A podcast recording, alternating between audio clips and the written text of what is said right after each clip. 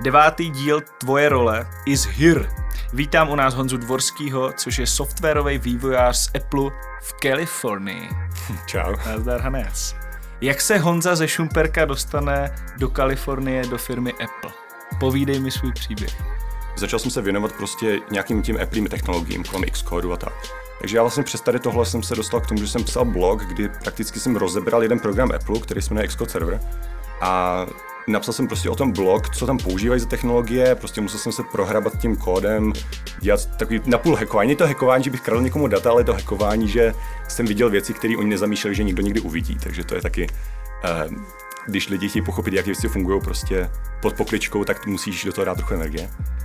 No a tady ten článek právě zaujal ten tým, který ten produkt vytváří.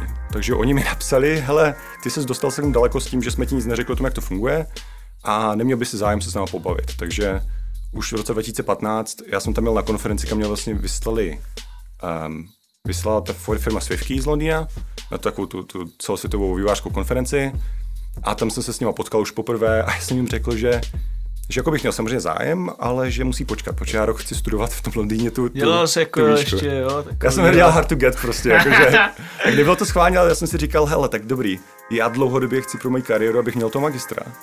A takže nenechám, aby jedna firma mě vytrhla z mého plánu a, a dělal bych něco jiného. Takže jsem si udělal magistra, oni rok počkali, no a, a potom jsem měl na pohovor někdy v březnu 2016 a tam to, to jsem musel vložně letět tam, to mi zaplatili cestu tam a 8 hodin, 9 hodin mi tam grilovali, asi 16 lidí. A asi jsem mi připadal jako ucházející na to, aby, aby to, no. Uh, takže tě dogrilovali, ugrilovali tě a vzali si tě ugrilovali mě po do třech, firmy. Tak po třech dnech mi teda zavolali, že teda jo, že teda jo, takže já jsem se nebyl úplně nadšenej. A druhá věc je, že když chceš teďka jít do Ameriky pracovat, tak to není jen tak, protože ty musíš dostat vízum. Takže větší pravděpodobnost je, že seženeš práci než vízum. A já jsem žádal takovýto klasický prostě H1B vízum, který je loterie, to znamená, že jenom jeden z pěti lidí to dostane. Což je problém, protože prostě tam se přihlásí každý rok prostě pětkrát víc lidí a oni vylosují jenom, jenom to, tu kvotu těch to lidí. To opravdu funguje na bázi losování? Ano, ano. Takže vlastně každý si říká, že Maria, ty ti dostal nabídku Airplu, jak ty, že tam nedostaneš. No tak jsem nedostal ten, tento vízum samozřejmě a rok jsem pracoval z Brna, takže, takže ještě v tu dobu s přítelkyní jsme tam prostě žili, ona chodila do práce, já jsem pracoval z domu a to bylo trošku na hlavu teda, pracovat z domu. Takhle. Jsi pracoval pro americký Apple z Brna.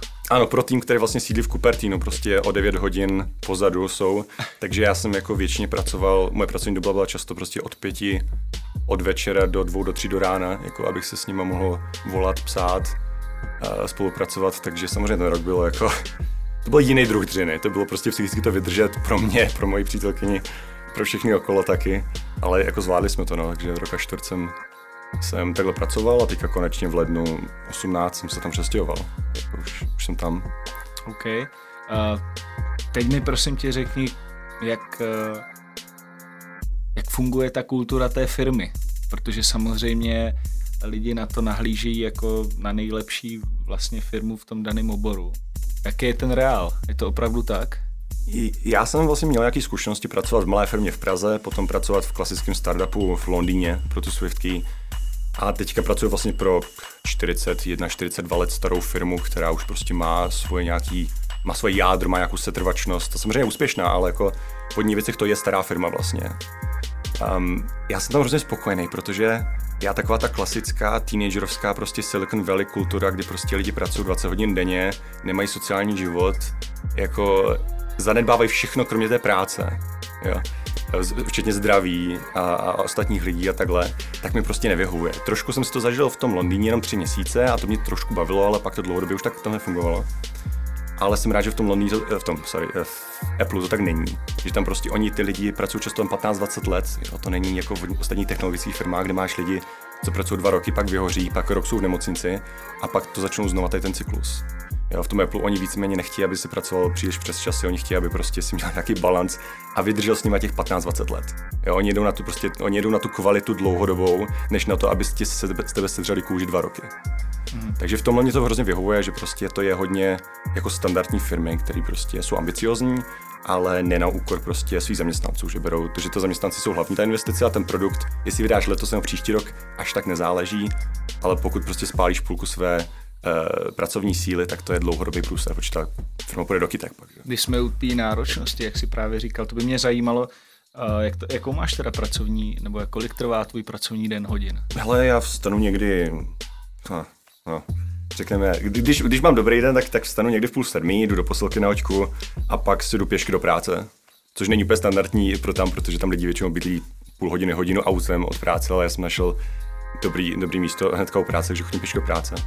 Takže někdy prostě po 8 v půl 9 jsem v práci, víš, jak normálně jdu prostě po 12 na oběd, na půl hoďky a pak chodím domů ve 4, v 5, v 6, záleží kdy, když, je, když bylo před konferencí, jsme se připravovali, tak někdy v 7, ale klasických nějakých 8, 9, 10 hodin, jako se to pohybuje.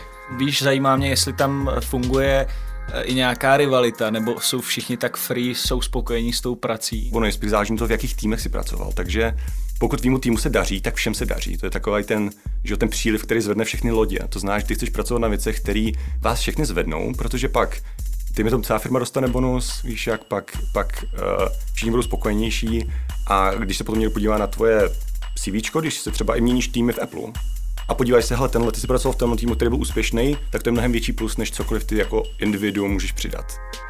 Takže vlastně nevím, jestli to tak je záměrně nebo ne, ale v hodně věcech být sobec znamená být dobrý týmový hráč, protože potom, že eventuálně to zase skončí jako nejlepší výsledek pro tebe samotný. K tomu ty si narazil, že jsi teďka spíkoval na konferenci celosvětová vývojářská konference. Můžeš prosím tě říct ten název anglicky? No, to je Worldwide Developers Conference. Zkrátka je WWDC. Dub dub. Neboli dub dub. Yes. Tak. tak prosím tě, jak to probíhalo, to mi řekni. Řečník na celosvětový konferenci. No, to je vlastně konference, která, kterou pořádá Apple každý rok. Um, to je v San Jose, protože v Cupertinu tam by se nervali ty lidi. Je tam zhruba 6 lidí účastníků z celého světa, takže vlastně vývojáři se normálně přihlásí, zaplatí uh, poplatek a potom tam přijedou, když dostanou ten lístek, který je taky loterie. Um, a ten celosvět taky. Ten celosvět taky, protože prostě poptávka je větší než, než, jo, než nabídka. Ale v dnešní době ono se to streamuje všechno živě, takže už jako oproti třeba před pěti lety už dneska je to mnohem víc v pohodě, že když jsi prostě v Šumperku, tak můžeš sledovat víceméně stejné věci živě, kdy tam lidi jsou, takže už to není takový problém. No a takže tam vlastně Apple um, každý rok představuje ty nové operační systémy, takže iOS, prostě na iPhony, na Macy, na hodinky, na Apple TV, Um, a zároveň to je pro nás, vlastně naš, moje organizace je vývojářský nástroje, takže my vytváříme nástroje pro lidi, kteří vytváří aplikace. Takže vlastně víceméně skoro každý vývojář na světě, který vytváří iOS aplikace, prostě aplikace pro iPhone, tak používá program, který mu se říká Xcode a to je na čem pracuji já. No a, a velkou součástí té konference je, že my ten rok vždycky v tu chvíli představíme novou verzi Xcode, to znamená, že vývojáři jsou schopni prostě používat nové featurey, dát, přidat nové funkce do jejich aplikací, snažíme se prostě zjednodušit, jak oni pracují s tím kódem, se vším všudy a tohle vlastně uh, je naše práce, je, aby ti vývojáři, kteří vytváří ty aplikace, kteří potom reálně řeší ty problémy, uh, tak my vytváříme jejich podporu, my jsme jejich support team prakticky. Takže um, ty přednášky tam jsou celý týden um, a my vlastně představujeme od věcí jako, hele, tenhle rok je tohle nový, po tohle jsou třeba způsoby, jakým máš pracovat s nějakýma technologiemi. Jo, to jsou takové ty timeless prostě věci, které platí pořád a pak jsou věci, které jsou novinky. A já jsem uh, spolu prezentoval vlastně tu prezentaci o tom, co je novýho v testovacích technologiích v Xcodu uh, letos. Takže tam jsem prostě 20 minut přednášel a tam jsme měli v hale asi 2000 lidí a na live streamu nevím, možná pár desítek, možná stovek tisíc lidí tam bylo. A tam jsem vlastně prezentoval to, co náš tým za ten rok udělal a to, co ti výváři chtěli slyšet a kromě toho ještě míváme takový workshopy, kde vlastně my jsme k dispozici a lidi za náma přijdou a baví se s náma jeden na jednoho. Takže tam je zhruba tisíc lidí z Apple a šest tisíc návštěvníků. Takže pro většinu lidí, pokud chtějí, tak to je jediný, jediný čas v roce, kdy jsi schopný se dostat prostě k Apple vývojářům, zeptat se jich na otázky, které máš a bavit se s těma lidmi, kteří vytváří ty technologie, které ty používáš každý den ke své práci. Takže v tom je to super. Čím se řídíš v životě? To je dobrá otázka. Um, já nevím, mám takový, mám takový hodně prostě takový kompas, který nejsem úplně si jistý, odkud přišel a, a, a, s tím to tak všechno. Jako snažím se myslet, že to je morální kompas, samozřejmě je to subjektivní, takže to nejsem úplně jo, subjektivní morálka, prostě každý máme nějaký, nějaký morální zásady, ale snažím se řídit hodně tím prostě, jak se budu na, ty, na ten krok, který udělám dneska, dívat za pět let. Takže snažím se hodně dívat, že abych se nemusel v budoucnu na sebe stydět, A zároveň, když nemám dost informací, tak prostě si přiznám, hele, nemám dost informací, tak prostě něco s tou udělám, no, tak jako... Uh, potom tam je trošku náhoda, potom si můžeš hodit mincí. Kdyby tady seděl uh, druhý Honza Dvorský místo mě, to znamená, vytvořilo by se tady takový alter ego, na co by se Honza Dvorský jedna nikdy nezeptal Honzi Dvorskýho dvě. Nikdy nezeptal. Tak asi takový ošemetný téma je, že eventuálně chci z technologií přejít někam do politiky nebo do, do víc um, netechnologických oborů, no, a to je takový... Vážně? To jsou věci, na kterých přemýšlím, ale zatím chci budovat kariéru v tom, co dělám, ale, ale eventuálně chci použít všechno to, co vybudu k tomu, abych mohl víc pracovat s lidmi a víc dělat něco, co nemá jenom technologické následky, ale i, ale i společenský. Na to by se teda nikdy nezeptal.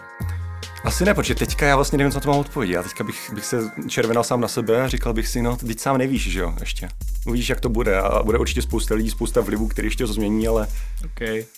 A kdyby si měl být uh, možnost na jeden den kdokoliv, po případě cokoliv, kdo nebo co by to bylo a proč? Cokoliv jako i věc? No. Hmm. Od prostce, od plavce a od, od vývojáře. No, no. Tak tam jsou taky ty klasiky, že bych se chtěl podívat hrozně do vesmíru, protože my vidíme... to se neodprostil vůbec. Já jsem se neodprostil, ale to je to trošku filozofičtější, protože my vlastně svět vidíme jako placatej, ale že jsou situace, kdy ty jsi schopný něco, co si myslíš, že znáš, vidět z úplně z jiné dimenze, takže prostě dostat se do úplně jiných bod, než kterých jsem dneska.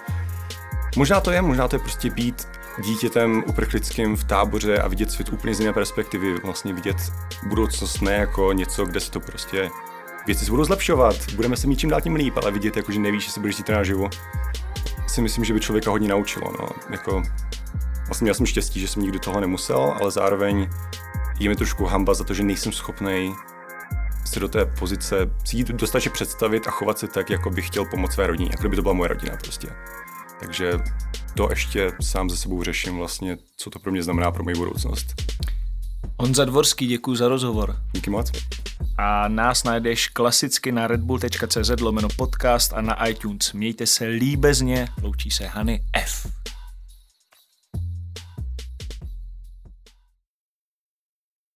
Um, to tak, no to vlastně začalo, když jsem po tom Gimplu šumperským um, to moc lidí neví, jasno, ale tak tady to můžu. Můžeš, tady jsme jenom my dva. Jenom jsme my dva, nikdo to neuslyší.